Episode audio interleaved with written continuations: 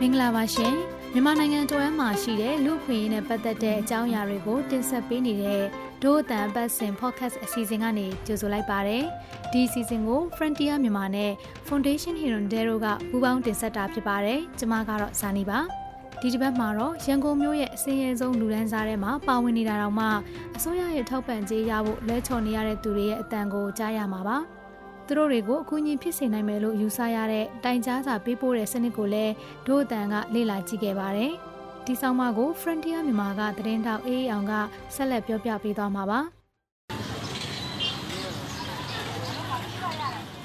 အသက်22နှစ်အရွယ်မခိုင်စင်အေးတယောက်တလသာအရွယ်ကလေးငယ်ကိုအနှီးလေးနဲ့ပိုက်ပြီးလူများကြတဲ့တိုင်ကြားစာတင်ဖို့စောင့်ဆိုင်နေပါတယ်။သူမရဲ့လက်ထဲမှာလည်းမပုံကျင်ကိုကင်ထားပါသေးတယ်။ COVID-19 ရောဂါဖြစ်ပွားနေစဉ်ကာလအတွင်းအစိုးရကတမန်အခြေခံလူဒန်းစားတွေကိုပေးတဲ့ထောက်ပံ့ကြေးပေးရမှာရတဲ့ရနဲ့မရသူတွေကိုစာပြန်တင်ဖို့ခွင့်ပြုလိုက်တဲ့အတွက်ဒုမလာတင်တာလည်းဖြစ်ပါတယ်။အဲ့နာလူတွေလည်းရတဲ့လူလည်းရတယ်မရတဲ့လူလည်းမရဘူး။မရတဲ့လူကများတယ်။ရလို့ရှိရင်တော့ကိုကျွေးလဲဆက်ပဲကိုလှုပ်တင်တာလေးလည်းလုံးမယ်ပေါ့။စီဝါရေးတစ်ဖက်တစ်လမ်းပေါ့အဲ့လိုမျိုးလေး။အခုမှဈေးရောက်နေဆိုတော့ဖရဲသီးရင်းမယ်။အဲ့လိုကြွရောက်မယ်ပေါ့။ ခုလောလောဆယ်တော့တစ်လလောက်ဆိုတော့မလုံနိုင်သေးဘူးနှစ်လလောက်မှအဲ့လိုမျိုးလုပ်ရမှာခုတော့မပြေလဲတော့လဲထွက်ရောင်းရတာပါပဲဖေးဒီနှစ်ရက်ရှိသွားပြီထွက်ရောင်းရတာမသိတော့မသိလိုက်အမတပန်းတစ်လုံးခွဲလို့ရှိရင်600ပဲမြတ်တယ်သူမဈေးလိုက်ရောင်းချိန်မှာတော့သူ့ရဲ့တလသားအရွယ်ကလေးကိုအိမ်ထဲမှာထားခဲ့ပါတယ်။လှိုင်းသားရ22ရက်ကွက်မှာနေတဲ့သူတို့မိသားစုဟာအစိုးရကသတ်မှတ်ထားတဲ့တမန်လက်လုံလက်စားဖြစ်ဖို့ စီစဉ်ရန်အချက်တွေနဲ့ကိုက်ညီနေပေမဲ့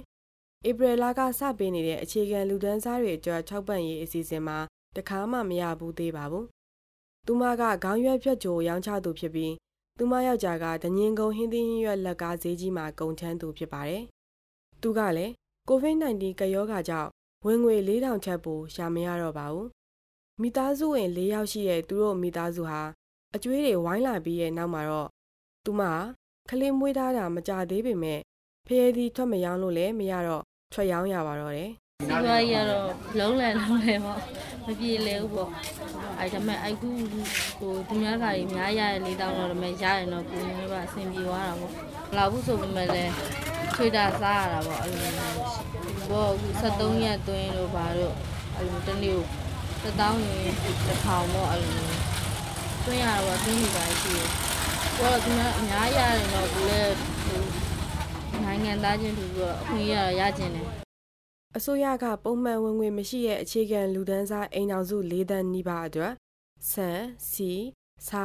ပဲနဲ့ကြက်သွန်တို့ကိုငွေကျပ်90ဘီလီယံခန့်အသုံးပြုပြီးတော့ဧပြီလအများပြည်သူရုံးပရက်10ရက်ပိတ်တုန်းကဝေမျှပေးခဲ့ပါတယ်။အဲ့ဒီနောက်မှာတော့ကိုဗစ်ထောက်ပံ့ကြေးအဖြစ်ငွေကြေးတွေကိုထောက်ပံ့ပေးခဲ့ပြီးအခုစတုထအကြိမ်ထောက်ပံ့မှုမှာတော့ ငွေကျပ်164ဘီလီယံနီးပါးကိုအိမ်ထောင်စု6တန်းကျော်အတွက်ထုတ်သုံးခဲ့ပါတယ်။အစိုးရကငွေကြေး6ပန်ရေးအတွက်စီစစ်ဖို့အချက်16ချက်သတ်မှတ်ထားပါတယ်။အဓိကအချက်ကတော့ကြပန်တနည်းလုံးတနေ့စားအခုအချိန်အလုံနာကြပြီးဝင်ငွေမရှိသူဖြစ်ရမယ်ဆိုတဲ့အချက်ဖြစ်ပါတယ်။လှိုင်းသားရမှနေပြီးဆိုင်ကယ်ကယ်ရီမောင်းတဲ့ကိုမင်းချစ်သူဟာငွေရေးကြေးရေးအခက်ခဲကြောင့်သူ့ဆိုင်ကယ်ကိုရောင်းချလိုက်တဲ့နောက်မှာတော့အလုံးလက်မဲ့ဖြစ်နေပါတယ်။သူလည်းအစိုးရရဲ့ထောက်ပံ့ကြေးမရပါဘူး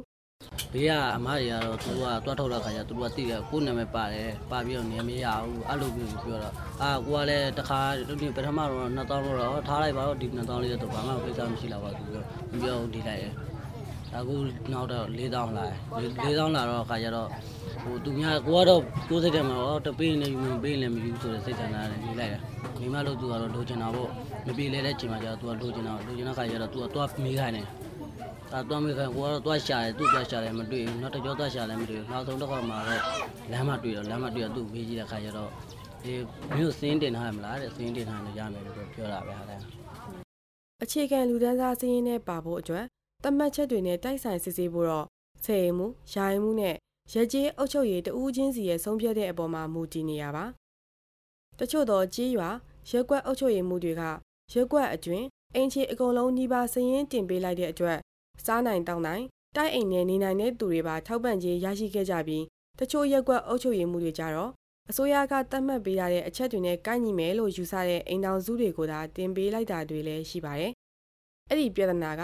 အရင်ချက်ပမာဏပိုများတဲ့သဒုသားအကျိန်ထောက်ပံ့ကြေးပေးတဲ့အချိန်မှာစူပူမှုတွေဖြစ်စေခဲ့ပါတယ်။ထောက်ပံ့ကြေးပေးတဲ့နေ့မှာရက်ွက်ယုံတချို့မှာထောက်ပံ့ကြေးမရတဲ့ယာနဲ့ချီတဲ့လူအုပ်ကြီးရှိပါတယ်။ ဦးလင်းနိုင်မြက်ကလှိုင်းသားရအရှိပိုင်းမြို့နယ်ရွှေလင်မန်းကျေးရွာအုပ်စုအုပ်ချုပ်ရေးမှုဖြစ်ပြီးယာနဲ့ချီတဲ့လူတွေစူပူတဲ့အခြေအနေကိုကြုံတွေ့ခဲ့ရသူလည်းဖြစ်ပါတယ်။ဒေါသထွက်နေတဲ့လူအုပ်ကြီးကသူ့ယုံကန်တကားတွေကိုလှုပ်ခါပြီးအော်ဟစ်ခဲ့တာကြောင့်မြို့နယ်ရဲစခန်းမှုနဲ့အုပ်ချုပ်ရေးမှုတွေလာပြီးဖြည့်ရှင်းပေးခဲ့ရပါတယ်။သူကကျွန်တော်လည်းအတန်းနိုင်ဆုံးမြေပြင်ကိုတော့ဟိုပါပေါ့စင်းရင်းတွေရရှိအောင်လုပ်နေဒီစင်းရင်းတွေလုပ်ဖို့ဆိုတာလည်းအဲ့လိုအခက်အခဲတွေရှိတယ်ဒီရာဆယ်တွေအားကောင်းမှဒီတော့စင်းရင်းစရာတွေကိုလည်း ကောင်းကောင်းလုပ်နိုင်မှာပြည်သူတွေအခုလိုကျွန်တော်တို့အုပ်ချုပ်ရေးပိုင်းနဲ့ပြည်သူတွေကြားမှာအခက်အခဲတွေဖြစ်လာတယ်နာအထင်မြင်လွဲမှားမှုတွေရှိလာတယ်ဆိုတာကတော့ဟောပေါ့သူတို့သူတို့ရဲ့အတိထဲမှာအိမ်အောင်စုတိုင်းရရမယ်ဆိုတဲ့အတိတွေဝင်လာတဲ့အချက်ကပို့ပြီးတော့အဓိကကြပါတယ်ကျွန်တော်တို့ယူဒီလိုပဲလာပြောတယ်ဟာပြောနေတာပဲအိမ်အောင်လူတိုင်းရမယ်လို့ပြောတာခြေခံလူတန်းသားမဟုတ်ဘူးခြေခံလူတန်းသားတွေပေးတာမဟုတ်ဘူးအိမ်တိုင်းစီအိမ်အောင်စုတိုင်းရရမယ်ဆိုတယောက်မကြမ်း ဆိုတော့သူတို့တင်းစကားတွေတိတယ်ဆိုပြီးတော့ကျွန်တော်တို့လာပြီးတော့ပြောတဲ့အခက်အခဲတွေရှိပါတယ်အဲ့ဒီအတိတွေကြောင့်ကျွန်တော်တို့မှာအခက်အခဲပေါင်းများများစွာရင်ဆိုင်ခဲ့ရတာပေါ့နော်ဒီလိုလူရနဲ့ချီပြီးစူပူမှုတွေဖြစ်ခဲ့တာဟာမျိုးရွာတွေတချို့ရဲ့ရက်ွက်ကြေးရွာအုပ်ချုပ်ရေးတော်တော်များများမှာဖြစ်ခဲ့တာဖြစ်ပါတယ်။စူပူမှုရဲ့နောက်ထပ်စိန်ခေါ်မှုတစ်ခုကတော့အစိုးရကချုပ်ပြန်ပေးထားတဲ့အခြေခံလူဒန်းစားဆိုတဲ့သတ်မှတ်ချက်ပါ။ဦးလင်းနိုင်မြက်ကအခြေခံလူတန်းစားဆိုလည်းတိတိကျကျစာထုတ်ပြလိုက်လေ စာတွေထွက်ပြီးတော့ဘယ်လိုလူမျိုးဘယ်လိုလူမျိုးဆိုတော့သူတို့ကဟိုထုတ်ပြတာတော့ရှိတယ်လေဒါပေမဲ့တိကျတယ်ကျွန်တော်တို့ပေတံပေါ့ဟို criteria မူကကျွန်တော်တို့တိုင်းတာလို့ကျွန်တော်တို့လည်းမတတ်နိုင်တဲ့အနေအထားမျိုးဖြစ်တယ်တော်တော်ကြီးကိုခွဲခြမ်းစိတ်ဖြာရတာခက်တယ်ကျွန်တော်တို့အနေနဲ့စက်ရုံဆိုလည်းစက်ရုံတိတိကျစက်ရုံတော့မလားဆိုစက်ရုံတော့မရဘူးတခါလေဒါလည်းသူကသူခက်ခဲနေပြီမခက်ခဲနေပြီအဲ့လိုလည်းမဟုတ်ပြန်ဘူးဆိုတော့ခက်နေတယ်ကျွန်တော်တို့ကလည်းမြင်တွေ့နေတာဒီစက်ုံမှာစက်ုံတော့ဆင်းတာဟုတ်ပြီသူစက်ုံဆင်းနေတယော က်မိသားစုတွေမှာစက်ုံဆင်းမရဘူးဆိုတော့သူဟို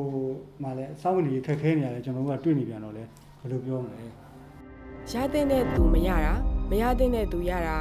ရက်ွက်အုပ်ချုပ်ရေးနဲ့ညီဆက်သူတွေရတာစသဖြင့်သတင်းတွေထွက်ခဲ့ပါတယ်။ဆယ်ရင်မှုအမျိုးသမီးတဦးကိုမကျေနပ်လို့ဂျားနဲ့ခုတ်တဲ့ဖြစ်ရဖြစ်ခဲ့တယ်လို့ရက်ကွက်အုပ်ချုပ်ရေးတာဝန်ရှိသူချုပ်ကလက်စားမှုတွေလည်းရှိခဲ့ပါတယ်။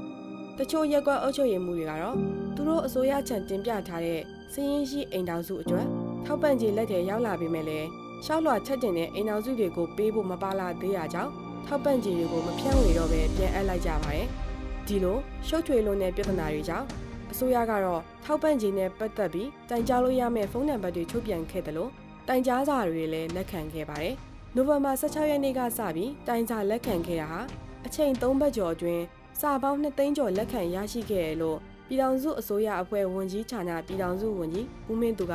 သူ့ရဲ့လူမှုကွန်ရက်စာမျက်နှာမှာတင်ပြချပါတယ်။အဲ့ဒီတဲကအလောက်ကန်အစ်မပြေလို့ထောက်ပံ့ကြေးစည်ရင်းထဲမပါဝင်တဲ့အတွက်ထောက်ပံ့ကြေးရယူလိုကြောင်းတိုင်ကြားစာက69ရာခိုင်နှုန်းကျော်ပါတယ်။ထောက်ပံ့ကြေးအပြည့်အဝမရလို့တိုင်ကြားတာပွင့်လင်းမြင်သာမှုမရှိလို့တိုင်ကြားတာအရင်ကထောက်ပံ့ကြေးတွေပါခဲ့ပြီးအခုမရလို့တိုင်တာ တင်ပြတဲ့အိမ်တော်စုအတိုင်းမဟုတ်ပဲခြံခဲလို့တိုင်တာနဲ့မှန်ကန်မှုမရှိတဲ့တိုင်ကြားစာတွေလည်းရှိပါတယ်။ပြည်ထောင်စုဝန်ကြီးကတော့အမှန်တကယ်ထောက်ပံ့ဖို့ကြံခဲ့တဲ့သူတွေကိုချက်မှန်ထောက်ပံ့ပေးနိုင်အောင်မြန်မြန်ဆန်ဆန်ဆောင်ရွက်ပေးသွားမယ်လို့ပြောရပါတယ်။ဒါပေမဲ့အုတ်ချုပ်ရည်မှုယုံကိုအခါခါသွားရလို့စိတ်ပြက်အားလျော့လာတဲ့မခိုင်စင်အေးကတော့မျောလင်းတော့ပါဘူးသူကသူများကရပြီးမှတော့ကိုရမရတော့ဘူးလို့ထင်တာပါဒါရင်တော့လူကျင်တာပေါ့ ဒို့အတန်နဲ့အင်တာဗျူးပြီးနောက်နှစ်ရက်မှာတော့မခိုင်စင်အေးတို့ရက်ကွက်အုပ်ချုပ်ရေးမှုကဆုံးဖြတ်ချက်ပြောင်းပြီးသူမကိုထောက်ပံ့ကြေး၄000ခေါ်ပေးခဲ့ပါတယ်။ထောက်ပံ့ကြေးနဲ့လွှဲချော်ခဲ့တဲ့တခြားသူတွေကတော့သူ့လိုကံကောင်းနိုင်ပါမလားအခုတင်ဆက်ပေးခဲ့တဲ့အစီအစဉ်ကိုနားဆင်ကြရလို့ကျင်းနေမယ်လို့ဒို့အတန်ဖွဲ့သားတွေကမျှော်လင့်မိပါတယ်။ဒီအစီအစဉ်ကိုတင်ဆက်ပေးခဲ့တာကတော့ Frontier မြန်မာကသတင်းတောက်အေးအောင်ဇာနီနဲ့ Diane James တို့ဖြစ်ပါတယ်။ ဒို့အတန်အတန်လွှင့်အစီအစဉ်ကို Frontier မြန်မာရဲ့ website နဲ့ Facebook စာမျက်နှာတွေအပြင်ဒို့အတန်ရဲ့ Facebook စာမျက်နှာ